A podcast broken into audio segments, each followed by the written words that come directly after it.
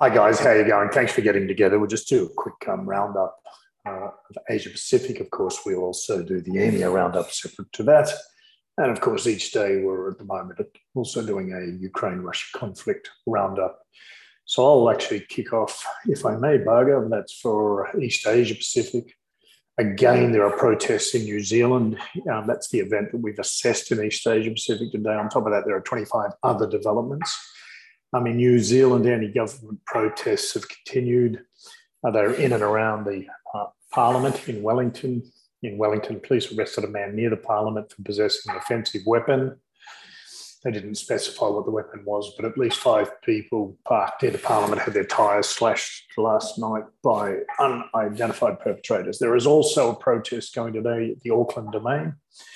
Authorities handed eviction notices to protesters this morning, so we'll see how it unfolds tomorrow, whether they get the hint arrested or persist. The protests are against the government's COVID 19 management policies and vaccine um, mandates. I won't touch on the other 25 developments today, so we can make up some time for Ukraine later on. But uh, just quickly in Myanmar, I think it's uh, important to note that in Myanmar, the statistics now are 2,067 civilian deaths since the unrest following the coup. Estimated security force deaths are about 6,174, COVID 19 deaths, 19,368. Just to note some of those incidents explosions recorded yesterday in several townships in Yangon, um, six police officers were killed and three others injured in an explosion at a police station, and six Tatmadaw soldiers were killed and nine others injured in another explosion in Kayan. Two resistance groups raided a bar in South um, Okkalapa Township that allegedly provided financial assistance to the State Administration Council. This is of particular interest because various businesses are being told that they must comply with laws. Of course, as unsavoury it is, the military led government is now the government and thus have to be, um, their laws have to be adhered to. So it puts businesses and individuals within those businesses in an impossible predicament.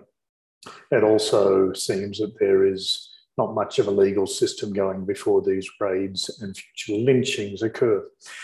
Um, other parts of the country, there's a squillion incidents, some of several pages, but just to touch on an example, at least five civilians were killed after security personnel raided an area in some villages in the Magway region. All these details obviously are available to our clients, along with advice and assessment of how it's unfolding and how it's impacting our clients.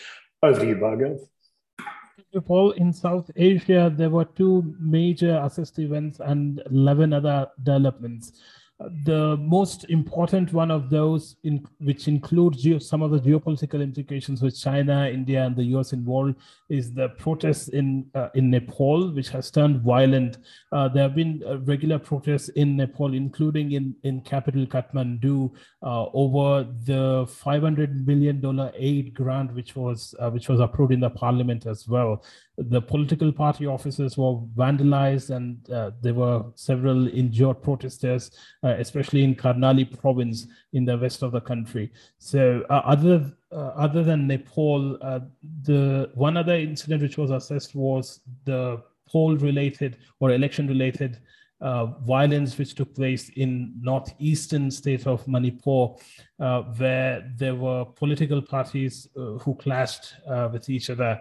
Uh, there were there are local elections going on, state level elections, along with five other states. Uh, Manipur is the only state which has seen some of the violent activities.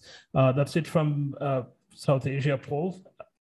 So we'll wrap this up here. we'll pass Thank on you. the baton